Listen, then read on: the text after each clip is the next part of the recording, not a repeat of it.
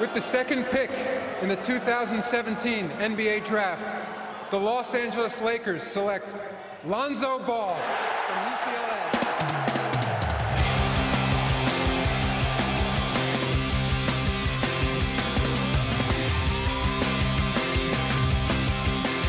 Boa noite, galera. Eu sou Renato Campos, aqui do Rio de Janeiro. Falo com meus amigos Ricardo Romalhani em Curitiba, Franklin Sampaio na Paraíba. E aí, galera, boa noite. Ah, boa noite, pessoal. Bom? Beleza aí? Boa noite, boa noite. Como tá todo mundo aí? Há muito tempo a gente não faz um podcast, né? A gente que na, nos primórdios já fazia esse, esse bate-papo, a gente está tentando voltar agora. Vamos ver se a gente consegue alinhar isso e tornar isso mais rotineiro, né? Então, assim, hoje a gente não vai se alongar muito, a gente quer fazer um podcast curto e vamos falar hoje sobre a troca, né? Do Lakers do Nets. Vamos falar sobre a avaliação do draft que rolou essa semana e as expectativas do Lakers para a free agency troca no off-season, né? Então vamos começar aí falando da troca tão falada de D'Angelo Russell e Timofey Mozgov por Brook Lopes. O que, que vocês acharam aí? Bom, é, bom, Renato, eu acho que essa troca, é, em primeiro lugar, foi um pouco controversa, né? Tinha o D'Angelo Russell, tinha, querendo ou não, uma base de fãs grande entre os fãs do Lakers, principalmente o pessoal mais novo, que, que não pegou talvez um, um período maior de conquistas do Lakers, e com isso era um pouco carente de grandes ídolos, né? Então acabou adotando o DeAngelo Russell como o próximo grande jogador da franquia. E se por um lado ele mostrou sim um, potencial ofensivo grande, se mostrou ser um jogador decisivo, por outro, é, a cada a, passava algumas semanas durante a temporada surgia um boato novo sobre como os companheiros de time não gostavam muito dele ou como ele não se dava muito bem no vestiário. Então, eu acho que o Lakers decidiu dar uma, uma zerada na página, é, trocaram ele junto com o Mosgov também, que esse é um outro aspecto importante da troca. Vai dar ao Lakers uma flexibilidade maior na próxima off-season, né, para contratações. E resolveram, na verdade, entregar a casa ao Lonzo Ball, que é um ponto que a gente vai falar já na, no outro tópico, né? E para isso tinha que tirar o Russell do elenco. Você não pode ter dois armadores, por mais que tivesse uma questão de ah, o Russell pode jogar na posição 2, com o Ball armando e tal, mas eu acho que o Lakers optou por usar ele de isca para trazer alguns ativos que também conseguiu dar algum resultado no draft, né? E além disso, veio o Brook Lopes, que, que é um pivô bastante interessante. Eu acho que o Franklin tem alguns comentários melhores a fazer sobre ele. Mas também nós não precisamos nos preocupar mais com a posição 5 durante alguns, alguns anos. Pelo menos esse ano, né? Não sei se ele vai continuar para sequência. É, pois é. Com, com relação à, troca, qual que é a grande, a grande sacada dessa, dessa situação? É única e exclusivamente ter que livrar a folha por conta de um problema foi causado pela gestão anterior do Lakers. Então não adianta a gente pensar que, pô, o D'Angelo Russell, cara, a gente sabe do potencial dele. A gente sabe que o cara estava como líder em pontos, terminou como líder em pontos do Lakers na, na última temporada, em assistências também. Ele tem, um, ele tem um, a, aquela pegada de jogador de NBA, mas está em constante evolução ainda. Então, pra gente ainda ter que desenhar o cara, formar o cara, sabendo da posição e da condição que a gente tinha de trazer o Lonzo Ball, é, eu acho que o Lakers ele pensou bem.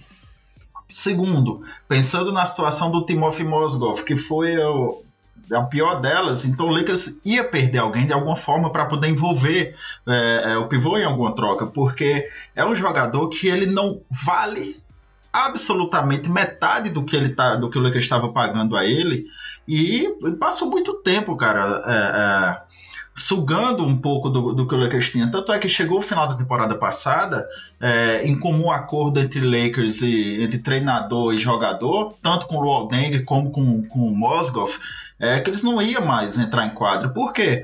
Porque a gente precisava ver os novatos em quadro, a comissão precisava ver os novatos em quadra. É, a gente tem o, o, o Zubat que está aí, que, que talvez, talvez não, o Brook Lopes vem para ser um grande mentor. A gente tem aquela noção do pivô soft, um pivô mais, mais leve, que é exatamente o que o Brook Lopes pode trazer, principalmente nas últimas temporadas que ele vem fazendo, é, em cima do, do Brooklyn Nets. Vem, vem arremessando bem de três, tem um aproveitamento absurdo da linha de, de, de lance livre. Então, junto do, do Zubat, ele tem quase certeza, cara, que vai ser um mentor e essa dupla aí de novato e talvez quase veterano, mas nem tanto, que é o Brook Lopes. É, esses caras vão, vão movimentar bem aí o garrafão do Lakers. É, e na verdade, na verdade o que aconteceu com a troca do, do Russell, eu, eu bati muito esse ponto no site durante a última semana, o Russell foi um cara que foi sacrificado, né? Ele foi sacrificado para uma, uma, uma, uma, demanda de projeto que o, que o Lakers tem hoje. É, se talvez não tivesse o contrato do Mozgov, muito provavelmente a gente teria o D'Angelo Russo jogando junto com o Lonzo Ball agora. Sim. Né? Treinando junto. Acho que foi, foi o que eu falei. Para chegar num determinado ponto, o Lakers precisou se livrar do D'Angelo Russell que que, que aconteceu aí? Dois pontos, né?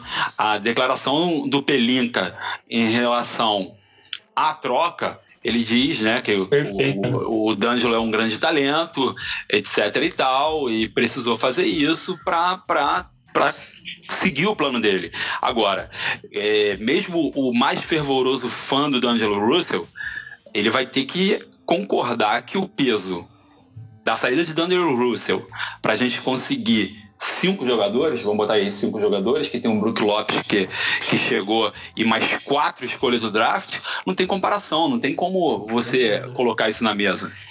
Sem dúvida. Isso aí. O Magic Johnson ele foi mais polêmico, né? O Magic Johnson é, ele começa a declaração logo no, no, dia da apresentação do Lonzo, se eu não me engano. Ele começa a declaração dizendo que o D'Angelo é um excelente jogador tem talento para ser um jogador All-Star, agradece por tudo que ele fez no Lakers, mas o que o Lakers precisava era um líder. E isso foi uma coisa que foi um pouco controversa também com os torcedores, porque as pessoas entenderam que a declaração do Magic Johnson, na verdade, era uma exigência de que o Russell já fosse um líder no Lakers. A questão não é essa. O, o líder, ele, ele tem a personalidade de líder ou não. Ele está em desenvolvimento. Sim. É lógico que ele não vai ser um líder hoje, um, um, líder perfeito, um cara que tem um time na mão ali, os companheiros gostam de jogar com ele. Mas o, o espírito de liderança, a postura de um líder, já nasce com o cara. Isso é uma característica da, é, da personalidade da pessoa que é, o médico não viu no, no, é. E você tem, na verdade, até tem vários estilos de liderança, né? Você tem o jogador que é um, um líder natural, consegue motivar os companheiros, como um, um, Steve Nash da vida, alguma coisa assim. Tem, por outro lado, o, o, cara que lidera pelo exemplo, como era o Kobe Bryant, como foi o Michael Jordan tal. Pessoalmente, eu acho que o Russell não, não era nenhum desses dois. Então, eu acho que ele é um jogador que vai ter um futuro na NBA, só que, por outro lado, é um cara que precisa ter a bola na mão dele o tempo inteiro para ser efetivo, assim como outros grandes jogadores também foram, o próprio Kobe era assim, né? Então, não é uma crítica, é só uma constatação que o estilo de jogo dele é esse. E a partir do momento que o Lakers resolve selecionar o Lonzo Ball, que é um armador que também vai precisar ter a bola nas mãos o tempo inteiro, pra, mas aí até com outro conceito de armar o jogo. Então, uhum. eu acho que o Lakers não viu espaço para os dois no, no mesmo elenco e, na minha opinião, foi uma decisão acertada. Então, ainda falando sobre liderança, é, como o Ricardo aí acabou de comentar, é, eu acho que se a gente voltar para algumas temporadas, um tempo mais, mais perto aí, a gente tinha num time só vários tipos de liderança. É, a gente tinha o Lamaroldo, a gente tinha o Paul Gasol, a gente tinha o, o Derek Fisher e a gente tinha Kobe Bryant. Kobe era o líder nato ele era o cara que simplesmente ah, assumia a bola dentro do jogo, na dificuldade ele é lá e, e, quando isso não acontecer com ele, que foi o que aconteceu, por exemplo, em uma das partidas contra, contra o Boston Celtics na final, eh, nas finais, que quem assumiu essa liderança dentro de quadra foi Derek Fisher, que fez uma partida espetacular é, dentro do garrafão, a gente tinha sempre aquela, aquela dúvida: ah, quem, quem, vai, quem vai dominar mais? Andrew Bynum? Quem vai dominar mais? Lamaroldo? Quem vai dominar mais? O Paul Gasol? E o Paul Gasol, ofensivamente, era um cara que era indiscutível. É indiscutível. É, fora de quadra, e também não menos dentro de quadra, a gente tem a energia constante constatada, constatadíssima de, de Lamarodo, que, que entusiasmava qualquer torcedor e qualquer jogador dentro. Então são vários tipos de liderança que eu, sinceramente, eu não consegui ver no D'Angelo Russell nas últimas, na, nas temporadas iniciais dele. Eu não. Eu, eu espero que ele consiga levar isso a, aos jogadores, à quadra. Ele é um jogador que precisa estar com a bola debaixo da, da do braço, ele é preciso, um jogador pensante, mas eu não consigo enxergar essa liderança nata assim para ele dentro do, do quadro. É, mas sabe, sabe, uma coisa curiosa? Só pra gente terminar de falar do Russell e falar um pouquinho dessa chegada do Brook Lopes, ah, eu acho que o Barry Scott foi muito criticado porque não conseguia fazer esses garotos evoluírem. E uma coisa que a gente, a gente batia muito lá no site era que ninguém ali poderia ser avaliado o Byron Scott não poderia ser avaliado justamente por causa da, da, da, situação que o Lakers se encontrava. É. O D'Antoni também não. O Mike Brown pegou já o time mais no final ali daquela, daquela zona. A prova disso é que o D'Antoni é o técnico do ano, né? Ganhou o prêmio ontem. Então, assim, é, o Russell também talvez não pudesse ser avaliado dessa forma, mas o Lakers tem uma urgência. Apesar de um plano ser um plano de longo prazo, ele precisa ter urgência nas ações que ele faz hoje. E infelizmente o Russell foi, foi sacrificado, mas eu acho que vai ser para um, um bem. Eu acho que se em determinado momento, na próxima temporada, a, é, a gente vai falar mais isso mais para frente, é, a gente tiver um time mais coeso, mais constante, com o Lonzo bem adaptado, com o Ingram jogando bem, a gente não vai lembrar do Russell, não. Apesar de ser um, pô, um ótimo jogador, eu acho que está todo mundo sentindo muito isso, porque ele foi o primeiro a ser draftado dessa, dessa classe de garotos que tem no Lakers, então. É... O Randall veio antes né? O Randall veio antes, desculpa, mas o Russell, mas o Russell chegou como sendo o cara, né? O Randall chegou na sétima, ele chegou na segunda como sendo o cara, então a, esperança em cima do Russell era muito grande desde o início. E eu lembro da gente mostrar os vídeos dele na universidade, mostrar as coisas dele, era sempre muita coisa, muito, era tudo muito fenomenal, né? É. Então, assim, a, a, expectativa era muito grande sobre ele. Mas já que a gente falou de Russell aqui, que saiu, é passado, Vamos falar do Brook Lopes, então, que chega. O que, que vocês acham que ele adiciona também nesse time? Como é que, como é que vocês conseguem enxergar ele é, dentro de quadra aí nesse sistema do Luke Walton? Olha, o, a chegada do Brook Lopes eu tô achando que é o aspecto mais subestimado dessa troca. Primeiro lugar, é, quando você põe um armador como com a característica do Lonzo Ball em quadra, você vai precisar ter jogadores para quem ele pode passar a bola para pontuar. E o Lopes atualmente é um dos jogadores que mais vai ter condição de fazer isso na liga, porque ele é um pivô, 2,13 metros de altura, está há 9 anos na NBA e ainda não parou de evoluir. É impressionante isso. Ele não. vem de duas temporadas com mais de 20 pontos de média, tá? e o, mais, o que mais chama atenção é que ele é um jogador que entrou na NBA numa época onde não se exigia que os pivôs chutassem de fora, passou a ser um padrão imposto pela liga, né, pela necessidade técnicos, essa coisa toda, e hoje ele é um cara que acerta muita bola de três. Eu tô olhando a estatística dele aqui, nas primeiras oito temporadas dele na NBA, ele tentou 31, bola, 31 bolas de três e acertou só três. E nessa última temporada que passou, ele converteu 134 bolas de três. Então, é um jogador que você vê que trabalhou para isso, que com certeza colocou na, no plano de off-season dele evoluir nesse sentido e hoje é um jogador completo para a posição. Tanto é que na, nessa temporada que passou agora, ele foi o primeiro jogador da história a anotar oito tocos e seis bolas de três numa única partida. Então você vê que é um cara que tá fazendo de tudo dos dois lados da quadra. Né? Não é o melhor defensor, isso é verdade, também não é o melhor reboteiro, mas é um pivô ofensivo que eu acho que vai contribuir. Tava lá escondido no time horrível do Brooklyn Nets. Vamos ver se com o Lakers ele consegue ter um destaque maior. E conseguindo fazer chover, né? No Brooklyn Nets. Pois é. Uma, uma, uma, das coisas que a gente, a gente é, também levantou, muito, muito se questionou do, do, do, aproveitamento dele de quadra, mas quando você joga num time ruim, o seu aproveitamento acaba sendo sacrificado também, porque você, às vezes, em determinado momento, tem que tentar algumas coisas porque não, não tem solução, né? Enfim. Tem que fazer, né? Mas vamos pro draft. Vamos lá. Lonzo Ball chega, com ele chega o Kuzman, os Josh Hart, E o, nós temos um novo Bryant no Lakers. É. Que esperar dessa galera, né? Assim, o do Lonzo Ball, acho que.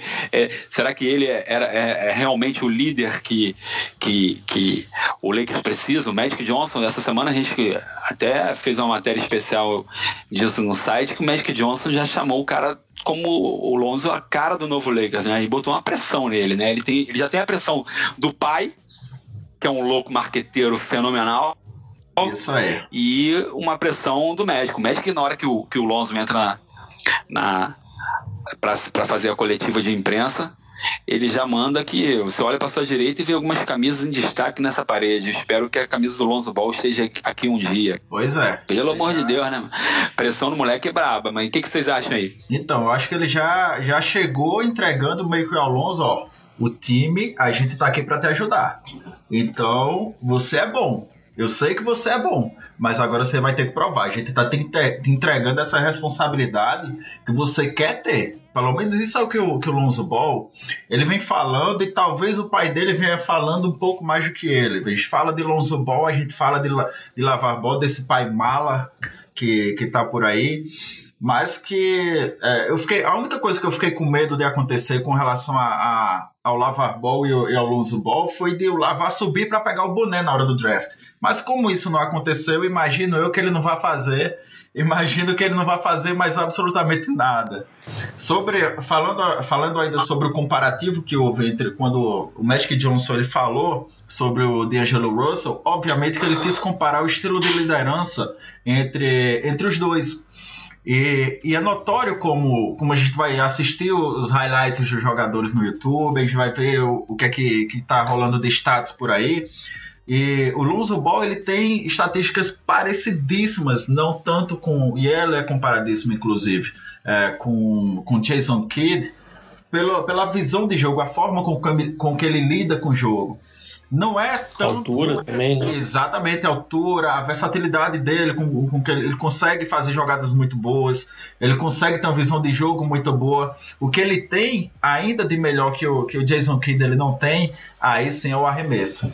Isso sim é que, que eu acho que é, vai ser um diferencial no Lonzo Ball mesmo ele tem aquele, tendo aquele release bem estranho de arremesso, que, que pro NBA 2K, pra gente que vai jogar, vai ser, um, vai ser complicado, mas para mim, para mim o, o, Lonzo ele tem tudo aí para ser realmente um, um grande jogador. É, lógico, vai ser expectativa do mesmo jeito que a gente depositou em cima do D'Angelo Russell. Não tem jeito. Qual que é a, o grande problema disso é que a gente vai hoje já está calejado, sabendo que o D'Angelo Russell ele está evoluindo, estava evoluindo, estava evoluindo. Então a gente estava acostumado com aquela evolução. Hoje a gente vai ter que lidar com o cara puro, que vai ser o Lonzo Ball, que ele vai estar tá com a mentalidade teoricamente madura, porque ele quer liderar, ele quer fazer tudo, mas a gente vai ver e vai procurar saber só o que vai acontecer com ele em quadra quando realmente a temporada começar. É, eu pessoalmente acho que é, essa análise é perfeita. O Lakers ele pegou no Lonzo o, o líder do futuro. Não é necessariamente o melhor jogador da franquia para o futuro, mas é o jogador que eles enxergaram como o líder, o condutor do time, né? E o Magic Johnson declarou depois do draft que ele foi até a casa do, da família Ball, se reuniu com, com vizinhos do Lonzo, conversou com ex-colegas dele no high school e ele viu que, pô, ele era um cara que a comunidade toda gostava muito, que as pessoas é, faziam coisas por ele, falavam coisas boas dele, então identificou nisso a marca do verdadeiro líder, né? Acho que além da questão técnica, isso é o que está acima da escolha. É, eu acho que o Lakers especulou muito com essa escolha antes do draft, muita coisa foi só para ver o, a reação das outras franquias, né? Se alguém se desesperava, por exemplo, pensando que o Lakers ia querer selecionar o Josh Jackson e fazer uma proposta maluca para ter escolha, isso é normal, acontece antes de todo e qualquer draft, não foi o Magic Johnson fazendo bagunça nem nada disso, né? Mas eu acho que desde o começo o alvo do Lakers foi o Lonzo Ball e pelos motivos todos que nós já listamos, né? E o Lonzo agora vai, vai poder, é, vai ter uma oportunidade de tentar ser tão, tão grande quanto os outros jogadores que passaram pelo Lakers na posição, o maior deles, Magic Johnson, né? Acho que o maior armador de todos os tempos. Então, ninguém melhor para ser um, um, mentor dele fora das quadras. E, mas dentro de quadra, ali no, no, dia a dia do time, eu acho que o Lakers vai ter que buscar ainda um armador veterano no mercado para ajudar o Lonzo. Isso nós vamos falar mais para frente um pouco. É, e, isso que a gente está discutindo aqui, essa pressão que o, que o Lonzo Ball tem recebido, isso é extremamente positivo, porque a gente não tem tempo para também ficar é, é, enrolando muito. O Magic pressiona ele, o pai dele, de certa forma, pressiona ele, e ele tem que dar resultado com isso. E eu, eu acho que ele está sendo preparado para isso. Então, se você vai jogar no Lakers, você está jogando num time que, que há muito tempo não, não, não faz uma boa temporada. Isso. Você está chegando como salvador da pátria, sim, e você vai ter que mostrar resultado. Senão, o que vai acontecer com você foi o que aconteceu com o Russell. É, ficou muito claro depois da, da, da, do final da temporada que o único intocável nesse time realmente foi o Brandon Ingram o que eu concordo. Para mim, talvez seja dessa garotada o, o, o, jogador mais talentoso que talvez tenha o maior potencial, sem comparar com o Lonzo que está chegando agora e vai ter que provar isso para gente também. Mas é essa pressão que tá, essa pressão que está acontecendo com, com, com, com o Lonzo eu vejo de forma extremamente positiva. É, e eu acho que agora, inclusive, é o, pro, pro Julius Randle, por exemplo, é agora ou nunca, entendeu? Essa temporada, se ele não, não tiver uma temporada de se afirmar mesmo na NBA, logo ele pode ser o próximo a ser trocado. Isso se o Lakers não tiver uma oferta interessante já nessa off-season, né? Então, acho que a, a, a, torcida ficou um pouco impaciente com o projeto, isso refletiu na mudança de diretoria e eu acho que a coisa vai ser mais acelerada agora. É, a, a verdade a verdade é que, que a gente está muito. A gente é muito. A cultura brasileira é muito acostumada também com o futebol. A torcida, no geral, se a gente pensar a nível mundial, se tornou impaciente. Por quê? Porque ela vinha de vários anos de playoffs seguidos. Então, ela vinha de, de Kobe Bryant fazendo mágica ainda, mesmo sem ter um time tão competitivo. E quando o Kobe saiu, quando o Kobe vinha de lesão para se aposentar, então ficou sempre aquela: ah, cadê meu Lakers? Cadê meu Lakers? Cadê meu Lakers? Tanto é que a gente passou aí por, por, por grandes perrengues no quesito é, negativo até de, de, público dentro do Staples Center depois de vários anos. Então, isso aí é algo que, que realmente a gente tem que, que parar que o planejamento da diretoria ele foi afetado sim. Ele foi bem afetado, mas que hoje a, gente, a, a franquia Lakers é uma coisa muito grande. Então pensar no Lakers como para ontem, cara, a gente não tá lidando com futebol. A gente não vai lá e compra alguém quando a gente tem dinheiro. Porque se fosse assim, o Lakers conseguia comprar qualquer jogador com dinheiro que tem de franquia. Eu, eu, é, se fosse eu, assim, a NBA seria muito chato também. Né? seria muito chato. E se a gente pensar até a nível de franquia para compra, é, o New York Knicks, por exemplo, também seria das maiores, que é uma da, das grandes aí que tem. Então a gente tem que pensar que o planejamento ele existe. Então isso é um planejamento que não mudou só na base, não mudou só dentro da quadra, ele mudou principalmente em cima, que é, que é nos gestores. Então isso é muito mais complexo de você tentar alinhar com o que a gente tem em quadra hoje. Então acho que o Lakers hoje ele tá, tá no caminho certo sim, ele tá, tá resolvendo muito bem as coisas.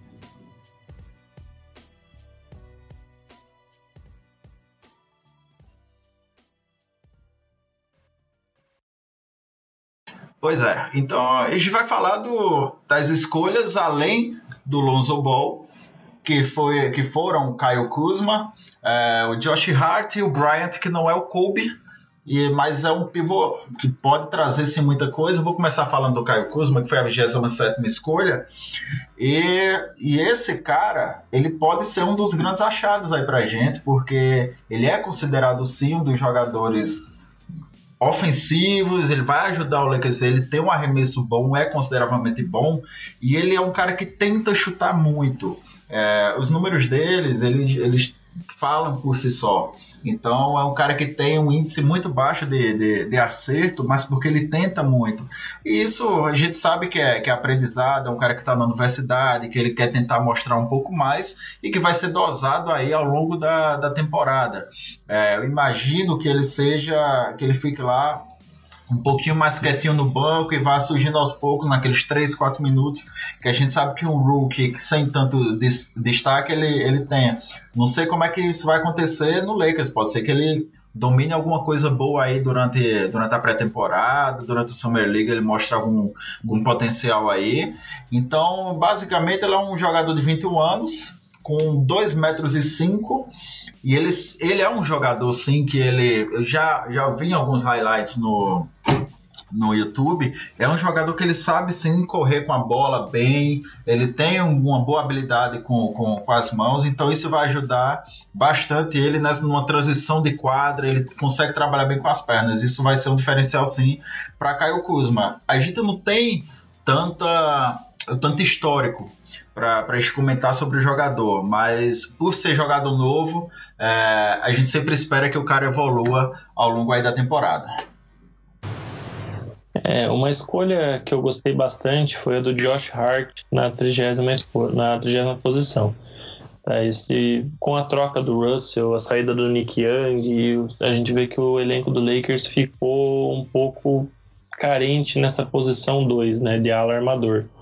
E nada armador também, mas isso, eu acho que o time vai, vai procurar entre os agentes livres, mas nessa posição de ala armador, você tem um jogador como o Josh Hart é muito interessante. Ele foi, ele teve 18, é, quase 19 pontos de média nessa temporada dele na NCAA. É, jogou as quatro temporadas pela Universidade de Vila Nova, então é um jogador mais maduro, já pronto para contribuir na NBA, né? E nessa última temporada ele teve 51% de aproveitamento nos arremessos e 40% nas bolas de três pontos. E ele é um jogador que ele não tem a melhor técnica na defesa, né? Falta um pouquinho o trabalho de pés mais aguçado, mais uma, talvez ficar um pouco mais alerta. Mas ele é um jogador bastante esforçado, com certeza se os treinadores do Lakers trabalharem com ele, ele pode desenvolver essa aptidão tranquilamente. Então é um jogador que eu acho que ele, o Jordan Clarkson e mais um outro free agent que o Lakers vier a contratar vão cuidar muito bem dessa posição 2 do Lakers. É, por última escolha, que foi do Thomas Bryant, 42 escolha. É, pivô nato, pivô de força mesmo. Ele não é tão alto, ele talvez vá lembrar um pouco que a gente tem do, do Tark Black, que é um jogador bem de força. Apesar dele ter um, um, um arremesso razoável do perímetro, mas ele não é, não vai ser, eu, eu particularmente, eu espero que ele queime minha língua bastante, mas é, ele vai ser um jogador que para mim ele vai ser só um peso mais, ele vai estar tá ali só para ele vai ser vai pegar a reserva de Tark Black, ele vai pegar a reserva ainda do, do Zubat, ele vai pegar a reserva de ninguém menos também do que Brook Lopes, claro. Então ele vai ter que mostrar o trabalho ao longo da, ao longo da pré-temporada, se não for parar no Defenders, claro. Você acha que ele você acha que ele pega a reserva do Tarek Black? Eu, eu, às vezes eu tenho minhas dúvidas com o Tarek Black. Então, é, cara, o Tarek Black e aí a gente ainda tem o Robinson, né? Que ele entrava bem em alguns jogos, pelo menos raçudo. E, na 4, né? Na 4, na 4, mas em algumas posições, em alguns jogos ele chegava a ser alocado para 5 é, quando ele estava junto com, com, com o Randall. É, então, eu acho que o Tarek Black ele é um cara bruto, é aquele cara que é pivô mesmo, não tem, não tem pra onde correr, não vai sair correndo com a bola, ele não vai sair é, fazendo arremesso, ele não faz isso, ele joga de costa para cesta, ele vai tentar enterrar na cara de alguém, ele, vai, ele pula bem, ele tem um, um, um atleticismo muito bom, que é basicamente o que a gente vê no Thomas Bryant, pelo menos na, nessa ideia de highlight dele que ele tem pela, pelos esses dois anos de universidade. Então são 2 metros e 28 de envergadura, que é algo relativamente bom, e mais Cara, ele é um jogador de defesa. A verdade é que a gente não pode esperar ele muito bem no ataque. A gente pode esperar assim um cara que vai ajudar o Lakers na defesa, que é, como eu te disse, é, como digo a vocês aí, na verdade, é que é um jogador fechado para defesa e parecido muito na, em características e estilo de jogo com o Tarek Black. Eu acho que, eu acho é, que na verdade. Desculpa, fala aí, Ricardo. Não, só, só para complementar, eu acho que o, quando você pensa em jogadores de garrafão, posição 5, posição 4, pivô e ela pivô, normalmente você está falando de dois jogadores para cada posição e mais um quinto homem ali, uma rotação que envolve cinco jogadores. Sim, sim. Aí você olha, você olha o elenco que o Lakers tem hoje. Para a posição 5, Brook Lopes e Zubat eu acho que vão ser o, os dois caras. E aí você tem o Randall e o Larry Nance Jr. para ala pivô. Com mais o Thomas Robinson e o Tarek Black no elenco, eu acho que esse Bryant ele vai acabar não fazendo parte do elenco do Lakers para temporada. Vai jogar Summer League, talvez participar do training camp, mas ele não vai ficar no elenco final não. É, é engraçado porque assim ele, ele é um cara que parece que o mínimo que ele pode trazer para o Lakers nesse momento, pelo que a gente pôde analisar nessa semana dele, é energia, né? Ele é um cara rápido. Sim. Ele é um cara rápido que às vezes ele pode, ele, ele pode é, é, ganhar o Luke Walton nessa velocidade que ele tem aí. O Black também tem, mas o, o, Black, cara, por mais esforçado que ele seja, eu acho que ele já teve o. Ele, ele, ele já teve as chances dele ali de, de. Mostrar trabalho, né? De mostrar um trabalho mais efetivo do que, do que ele tem feito, né? A sensação que você tem é que vai começar a temporada de novo com Black é que ele é um calouro ainda. Sabe, é aquele cara que eu, não consegui ver muita evolução do Black, apesar de ser não, não é que eu não goste do Black, mas só pelo, pelos lances que a gente vê do Bryant, vontade é que não falta nele. É. Então, é, e, e, velocidade. Então, sim, talvez sim. isso possa ser pontos que, se ele evoluir um pouco, pode ser muito positivo a, a seu favor. Acho que vai ter uma briga boa aí, hein? Pode ser, pode ser que a gente possa se surpreender. É, uma das coisas que eu esqueci de falar do, do, do Bryant é exatamente isso mesmo, da, da velocidade dele, essa transição que, que que é tão deficiente na NBA, não só na NBA, mas em qualquer basquete no mundo, que é a transição de um pivô, de um jogador com pernas mais longas, é, do ataque para a defesa ou da defesa para o ataque. Então ele é um jogador que ele é, é diferenciado nisso realmente. É, sobre o Paul George, o que a gente tem que, que, colocar na cabeça é que ele quer ser um Laker, ele quer vir para o Lakers a, a, de todo jeito, mas que o seu time já deixou bem claro que não vai facilitar as coisas. É óbvio que pô, o, o Pacers não vai entregar o Paul George ou moeda como o Paul George assim de graça, só porque ele quer. Então, o que o Lakers, o que qualquer torcedor quer, ah, o Lakers para o, o, Paul George para 2018, 2017, 2018 ou na, na próxima temporada quando virar um agente livre. Para o torcedor, óbvio que para agora. Por quê? Porque quando terminar o contrato dele no ano que vem, é óbvio que ele vai querer, talvez até assinar por um contrato máximo, ou nem, nem isso. O Lakers vai ter poder para isso, envolvendo ainda por conta daquela troca do Mozgov. Então, o Lakers vai ter esse poder para oferecer até para dois jogadores, inclusive, é, se conseguir liberar mais, mais, algum, mais alguma graninha aí no cap. Então, é, o Paul George meu pensamento é: o Lakers precisa de um jogador sim na posição do Paul George. É, é um jogador diferenciado, a gente sabe disso. É, os números dele e a, e a, atuação dele e a postura dele é, é, em quadra mostram isso. Então é um jogador diferenciadíssimo. Mas a gente sabe que isso dificilmente vai acontecer. O Lakers não está disposto também a perder mais tantos jovens assim pra, por conta de Paul George. É, por vários boatos foram oferecidas as escolhas do draft, mais, mais é, o Jordan Clarkson ou o Julius Randle, e nem assim o, o, o Indiana Pacers ele se mostrou tão feliz com essas propostas. Então o Lakers tentou. A verdade é que o Lakers também tem que manter o pé no chão sobre, sobre envolver e quebrar um elenco jovem da forma que está, que já está um pouco mais evoluído do que nos últimos anos, claro, é, a ter que, que trazer o Paul George. Um, segue como, como o Renato falou mais cedo, é, como Ingram sendo, sendo o cara intocável. É, e eu acho que é isso mesmo. Ele não deve ser envolvido nem mesmo numa possível troca com o Paul George. Então, pensando em Paul George para hoje, sim. No, se a gente for jogar hoje, sim, claro, eu quero ter Paul George. Mas óbvio que o Indiana ele vai fazer o que for possível para ganhar em cima dessa troca aí do Paul George. Não, sem dúvida, isso isso isso está claro, até porque o Indiana não tem pressa. Ele pois pode é. avaliar isso e, e, e, e, deixar essa batata esquentar um pouco para ter disputa. Tanto que o Cleveland já, já entrou no, no, papo aí de, de, querer envolver ou até um terceiro time para ter, ter, ter Paul George. A, a situação é o seguinte: é, hoje o Lakers não tem, não tem nada de interessante à altura para ter um jogador All-Star. A verdade é essa. Nenhuma, por exemplo, o Russell, se você for parar para imaginar, a gente poderia avaliar ele como a maior moeda de troca do time, a gente não conseguiu nada. Então, assim, não conseguimos nada. O Brook Lopes foi uma boa, mas assim, não, não, não, passaríamos disso. Acho que a, negociação foi da, das melhores. Então, se a gente for avaliar, o Pelinka e o, o, Johnson começaram com o pé direito, porque se eh, foi vetada uma troca por, Russell pelo Paul George ali fazendo um pacote, é porque o mercado realmente do Lakers é, é, é tá muito restrito. Enfim, o que acontece é o seguinte: o Lakers vai ter dinheiro para ter o Paul George ano que vem.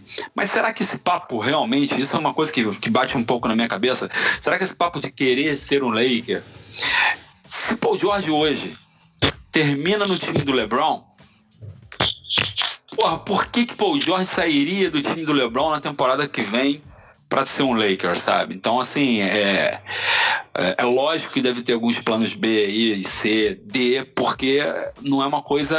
É, é tudo muito claro. É, informal e tudo muito. É, tudo muito abstrato ainda.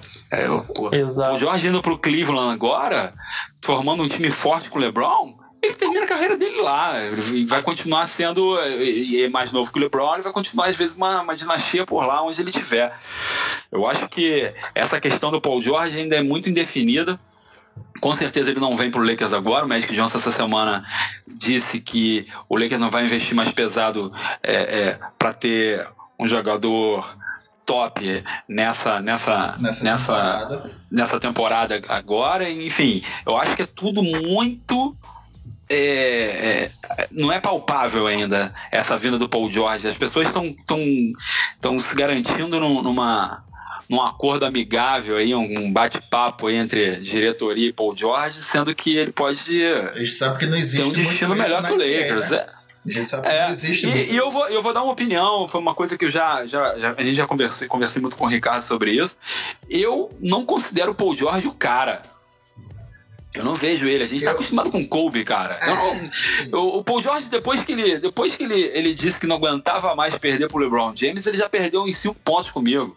É. Porque o cara não pode ter essa, essa mentalidade, cara. O cara tem que tentar ganhar do LeBron James, é, é. porra. Ele tem até... que tentar evoluir o tempo todo para poder se chegar ao nível dele ou chegar acima, velho. Não tem, não tem como o cara, ah, eu sou inferior a ele, eu não aguento mais perder. Não, ele tem que tentar é, é fazer ganhar o, o, time dele para ele poder enfrentar e conseguir vencer, pô. Ficar assim com esse pensamento. E eu acho que tem duas questões muito importantes quando a gente está analisando a situação Paul George. Primeiro, ah, o Paul George quer ser um Laker. Ok. Ele nasceu em, em Palmdale, se não me engano, né? Que é ali no, na, na, na região de Los Angeles mesmo.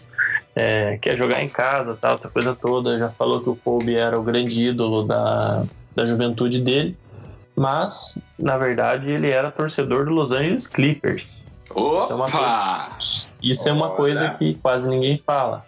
Então, verdade. se o Clippers, por exemplo, viabiliza uma troca para botar ele para jogar com Chris Paul, Blake Griffin, não sei se esses caras vão continuar no Clippers ou não, mas se, por exemplo, o Clippers viabiliza uma troca, o Lakers fica de mão abanando nessa história. Né? E, ele, e aí muda bastante, né, indo pro Clippers hoje. Claro, é, muda completamente o padrão. Ele vai para uma situação melhor do que o Lakers hoje, né? Então, ele não teria motivação para sair do Clippers no ano que vem para ir para o Lakers. E além da ameaça Clippers, é, eu acho que também vale é, é, muito válido o ponto que você levantou. Se ele vai para o time do LeBron ou qualquer time vencedor, ele não vai embora. É igual o Clay Thompson agora, né, depois do título do, do Golden State, perguntaram para ele se ele não gostaria de ser o cara em outro time. Ele falou que até gostaria, mas que vencer é muito mais divertido.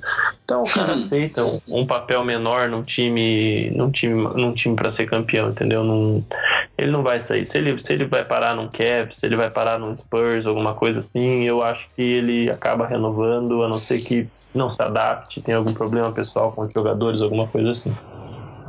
É, e, e, e a questão, a gente pode fazer até uma correlação com o que o Magic Johnson falou sobre o D'Angelo Russell, de não ter um espírito de liderança. Eu, particularmente, opinião minha, tá? Eu acho que o, o, o Paul George também não tem. Eu, eu acho que o George. Eu também acho que não tem não tem, não tem esse. É, ele não tem essa, esse cacife que estão colocando nele dele chegar num Lakers e mudar uma situação. É... Até, até, porque se, até porque se você analisar, hoje ele tem em torno dele no Indiana Pacers um time mais forte do que o Lakers Exatamente. tem agora, e possivelmente um time mais forte do que o Lakers pode ter ano que vem e numa Exatamente. conferência mais fácil e ele não consegue sair do lugar ali, né? Fica patinando, patinando, ou fica em sétimo, oitavo nos playoffs, não vai para frente. Exatamente. E o que acontece, o que acontece rapidinho, Panto, o que acontece é o seguinte: é, o poder do Lakers de convencer um jogador da altura do Paul George ou acima do Paul George é realmente vai ficar para o ano que vem. Por quê? Porque o Lakers tem a estratégia de ter um. Foi excelente essa, essa, essa negociação com o Mosgov justamente por isso. O Lakers tem a opção de ter dois contratos máximos na próxima temporada. Se você chega para um cara e fala que você está tratando já com outro, que pode ser uma dupla, a gente, pode a gente vai trazer uma dupla de bons jogadores para o Lakers, você consegue convencer esse cara. Ele divide esse fardo né? Ele vai dividir esse fardo. Então, assim, se em determinado momento Paul George seja um deles, se você pega um outro cara, já teve rumores do LeBron, enfim, é, seria um desafio sensacional, imagina.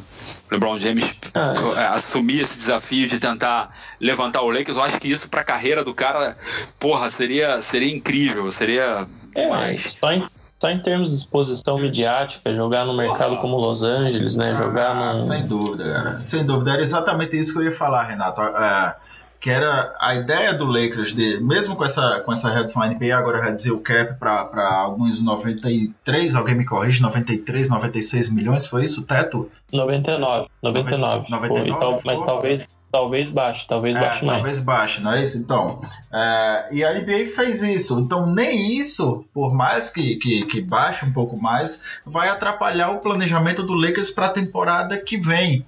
Então. Porque é só para ano que vem, né? Tá certo. Exatamente, porque é só para ano que vem. Então, nem isso vai diminuir um pouco. E, e essa opção que o Lakers tem de conseguir, é, é talvez, um, dois contratos máximos ou conseguir contratos razoavelmente bons para jogadores muito bons, que essa é a ideia do LeBron, e é lógico, são rumores, tá? Vamos deixar bem claro que isso aqui são rumores é, do LeBron, não menos também rumor com o Paul George.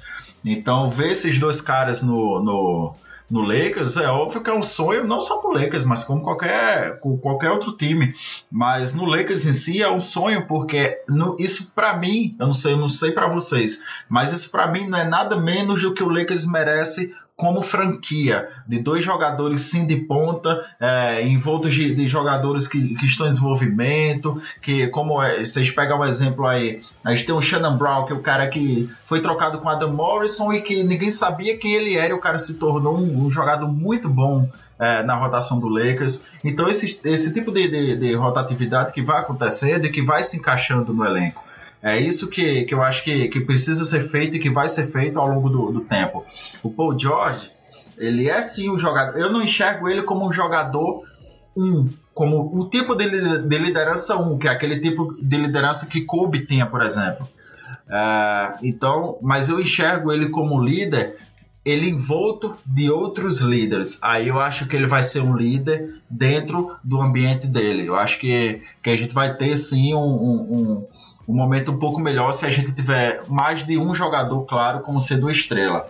Um só, e sendo o Paul George, eu acho que, que não é o suficiente também não. E aí você olha o, o mercado do ano que vem, onde o Lakers está planejando ter, ter espaço para poder contratar dois jogadores mais. Você tem jogadores como Russell Westbrook, DeMarcus Cousins, DeAndre Jordan, o LeBron James, que o Renato citou aí. É, enfim, tem. É, um, uma, é, uma, é uma classe mais forte até. Né? Bem mais Muito forte, forte. Bem mais forte do que a que a gente tem hoje, por exemplo, no, no Free Agents. Que aí eu quero saber exatamente isso sobre, sobre vocês. A gente vai ter uma, um off-season agora que uh, nos últimos anos talvez não seja algo tão uh, uh, promissor, algo tão que entusiasme, algo que, que traga muito o acompanhamento, porque a gente tem Kevin Durant, a gente tem Stephen Curry, a gente tem um pessoal que a gente sabe que vai ficar ali no, no, no time deles, que, que vai permanecer a sequência. Mas eu quero saber aí, Renato, o que é que você, o que é que você acha do, do, dessa próxima off-season que a gente vai ter por aí? É exatamente isso. O que, eu, o que, eu, o, o que a gente está falando agora aqui é exatamente de que forma você convence jogadores, até os jogadores mesmo de salários mínimos, a vir por Lakers. Não, não, não é um atrativo ainda. Todo mundo sabe que o Lakers está em formação de novo. Então, assim, é uma off-season que vai ser para complementar time novamente pode ter boas peças, sem dúvida alguma, mas vai ser peça de complemento, né, Ricardo? Eu acho que não, não tem, eu acho que a gente não pode, a gente pode esperar às vezes alguma surpresinha aí, mas assim nada não. de alto nível. Eu acho que não, até por esse plano declarado do Lakers de tentar trazer duas estrelas no ano que vem, né? Então acho que o, o plano essa temporada é estabelecer uma boa base, um time coeso para você ir aprimorando o sistema de jogo para o Luke Walton ficando mais confortável, inclusive como técnico, né? Para ele poder gerir esse elenco promissor depois. É o Lonzo Ball se desenvolver, é o Randall se desenvolver mais, o Zubat, enfim, o Ingram todo mundo, mas você de qualquer forma tem que montar um elenco para esse ano. É, o time teve baixas importantes, né? Já perdeu o Lou Williams na última, no último período de trocas, né? Na temporada passada vai perder o Nick Young agora, que vai procurar outro time. Perdeu o Russell, que era uma fonte importante de pontos. Então você vê que é aí que está o problema do Lakers hoje. Ali na, na posição 1, 2 e 3, você precisa de pontuadores, precisa principalmente de arremessadores, que o Pelinka já falou que vai ser a, o principal alvo do Lakers na, na Free Agents, né? Sim, sim. Então, olhando o elenco do Lakers hoje, eu acho que pro Garrafão a não ser que consigam contratar um veterano que possa ajudar tal, é, eu acho que vai ser esse, esse quinteto mesmo aí, né? Nance, Randall, Brook Lopes, é, Zubat e aí um, um dos jogadores entre Bryant, Tariq Black e Thomas Robinson. E aí no perímetro é onde o Lakers vai ter que investir. Na posição 3 você tem o Brandon Ingram e o Luol Deng hoje. Então o Ingram talvez seja o titular, não sei que o Lakers consiga contratar um veterano mais interessante, mas até para desenvolver ele, acho que esse é o plano. Precisaria ir atrás de um, um ala para ser reserva. No mercado hoje tem dois jogadores que eu acho muito interessantes, que é o Henry Caspi, do Minnesota Timberwolves. É um jogador que já tem algum tempo da NBA, que não vai precisar ser titular, não é um jogador que vai querer ficar cobrando titularidade, mas que pode contribuir muito, é um bom arremessador de três. E tem o Luke, ba, Luke Mbaamuti, ninguém sabe falar o nome desse cara direito, então eu não, não vou gostei. É, que é um bom defensor, né? Tá aí no, no Los Angeles Clippers hoje, mas é um, é um excelente defensor, pode ser um jogador que venha contribuir até para ajudar o Ingram a se desenvolver nesse quesito.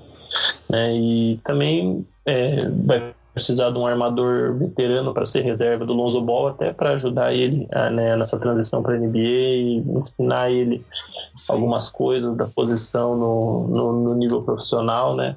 E esse é um mercado que está um pouco mais aquecido, você tem melhores opções. Eu iria atrás primeiro do Darren Collison, que é um jogador que está com o Sacramento Kings, que também foi jogou basquete universitário por UCLA, assim como o Lonzo Ball, e é um jogador bem interessante, bom na defesa, é, não toma decisões ruins em quadra, é bom na bola de três, então ele pode ajudar bastante. Se não for ele, tem outras opções interessantes no mercado. Tem o José Calderon, que estava com o Lakers ano passado, tem o Ramon Sessions, que já fez parte do, do Lakers, tem o Raymond Felton. E tem, uma, tem o Brandon Bass também, né, cara? O Brandon Bass eu achava um cara bastante regular na época que ele jogou no Lakers. Não, na época que ele, ele jogou. É, ele, é, ele era dos mais regulares na pior fase que o Lakers teve na, nas últimas Exatamente. temporadas. Então, nas últimas é. temporadas, então, ele foi pro, pro Clippers e o cara simplesmente ficou sentado no banco assistindo a temporada praticamente inteira. A gente via Brandon Bass uh, em quadra com Clippers por 10 minutos, 11 minutos Coisa que a gente via que ele vinha de outros times, gente vinha de Orlando Magic, ele vinha do Boston Celtics, vinha do próprio Lakers com seus 25, 28 minutos em quadra que sabia e conseguia baixar trabalho. Ele ficou esquecido. Então talvez seja uma opção boa e experiente aí para dentro do, do garrafão do Lakers. Com certeza. E eu acho que a, a, posição onde o Lakers mais vai, vai ter que olhar com cuidado nessa off-season para achar bons valores é a posição 2 de ala armador. É, é, daí que vai ter que vir o, o principal arremessador de três do time, inclusive, porque hoje, se você olhar o elenco, tem o Jordan Clarkson para jogar meio fora de posição, meio não, né? Porque ele faz as duas, e o Josh Hart, que é o novato, a gente não sabe muito bem o que esperar dele.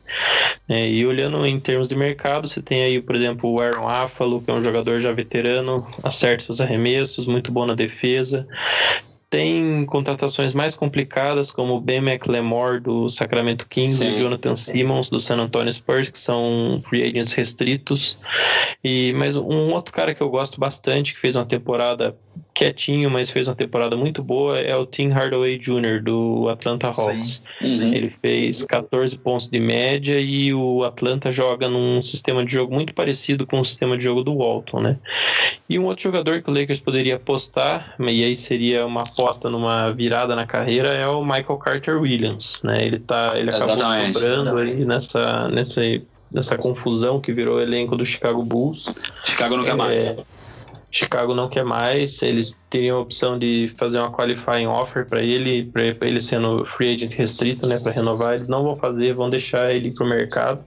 E é um cara que foi o calor do ano em 2014, né, surgiu no, no Milwaukee Bucks. Com... O primeiro jogo dele, ele quase marcou um triple-double, né, velho? Esse é o primeiro, o primeiro calor na história, na estreia, a fazer um triple-double. Então, mas é, ele demais. Foi, foi foi bem no Philadelphia nos dois primeiros anos de carreira, depois foi para o Milwaukee Bucks com grande esperança, acabou não conseguindo se firmar, perdeu espaço, foi trocado para o Chicago e fez uma temporada muito ruim com o Chicago Bulls no ano passado, né?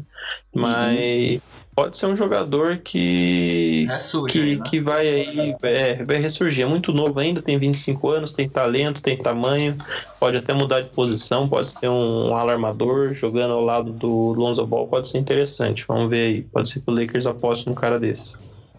É, e curioso, né? A gente, tipo, é, o Lakers tem hoje em caixa quanto para gastar? Uh... 14 milhões, mais ou menos, eu acho. 14 milhões. Depende do número final do cap, mas eu acho que é algo em torno de 14 milhões, assim, né? E lembrando 14... que vão ter que, ter, vão ter que ser contratos curtos, né? De um ano ou de dois anos com team option na segunda temporada para poder manter o plano do ano que vem. Sem dúvida. 14 milhões de Paul Gasol para fazer turnê de despedida, não, né? não, acho que não. Ele, não, ele vai não, ficar... não dá não, hein? Chega. Acho que ele vai ficar no Spurs. Ele saiu justamente para fazer um contrato pra maior com o Spurs. É. Então é isso, né? Falamos da avaliação da troca do Lakers e Nets, avaliação do draft, da chegada do Lonzo Ball e dos demais jogadores, expectativa para a nossa free agency agora e alguma troca na off-season.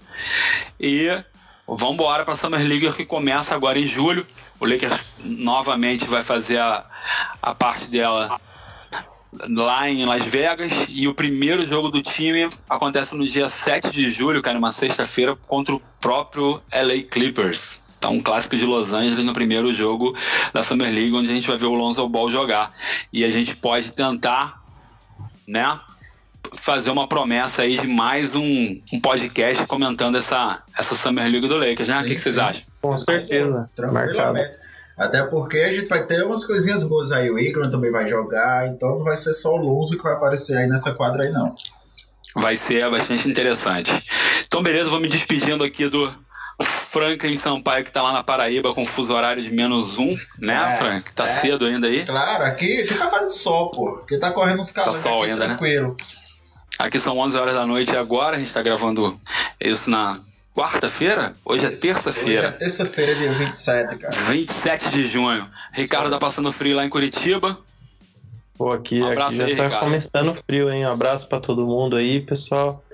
Espero que todo mundo tenha gostado e quero ver todo mundo comentando isso aí no site, hein? Pois é. Vamos fazer eu, mais, vamos fazer eu, mais. E o Renato tá aí na praia agora, ou não?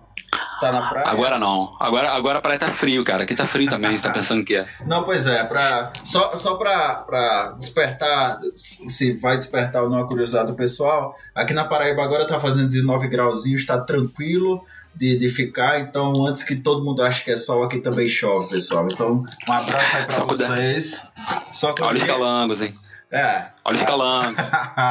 Mas tranquilo, pessoal. Muito bom aí. A gente vai ficar voltando. A, a ideia nossa agora do, do nosso projeto também é de ficar com esse, com esse podcast aí, a gente começar a, a interagir mais com vocês dessa forma. Tá, e aproveitando também agora esse finalzinho aí, convidar o pessoal que ainda não conhece nosso projeto paralelo, o RUP78.com. Inclusive, a gente está fazendo um sorteio em parceria com a Stance Brasil. Três meias NBA Legends, Larry Bird, é, James Worth e qual é? Qual é o do, do Bulls? Que alguém me lembra? Alguém me lembra? Alguém me lembra? Dennis Rodman, não é? Dennis Rodman, isso. Vai rodar agora no dia 30. A gente vai fazer o sorteio e vamos. De mesma maneira pra cacete. Ainda tem mais depois aí. Vai, vai, vai rolar mais coisas aí de parceria. Tá bom? Então, um abraço pra todo mundo. Boa noite. Até a próxima. Abraço. Valeu, boa noite. Um abraço.